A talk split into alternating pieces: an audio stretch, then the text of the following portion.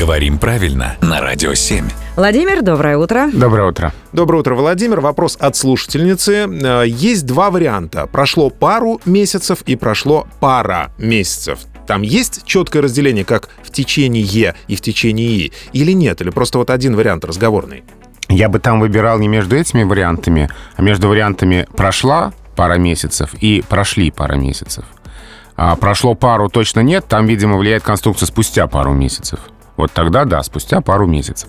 А так у нас пара месяцев сочетание с подлежащим.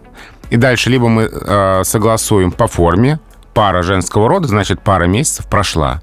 Либо по смыслу, потому что их же несколько, тогда множественное число, пара месяцев прошли. Вот там два эти варианта возможны. И в каких случаях как? Но обычно при таких словах, как тройка, сотня, пара, дюжина, десяток, все-таки выбирается единственное число, то есть лучше прошла пара месяцев. Спасибо, Володя. Друзья, присылайте свои вопросы Владимиру Пахомову в рубрику «Говорим правильно» на наш сайт radio7.ru.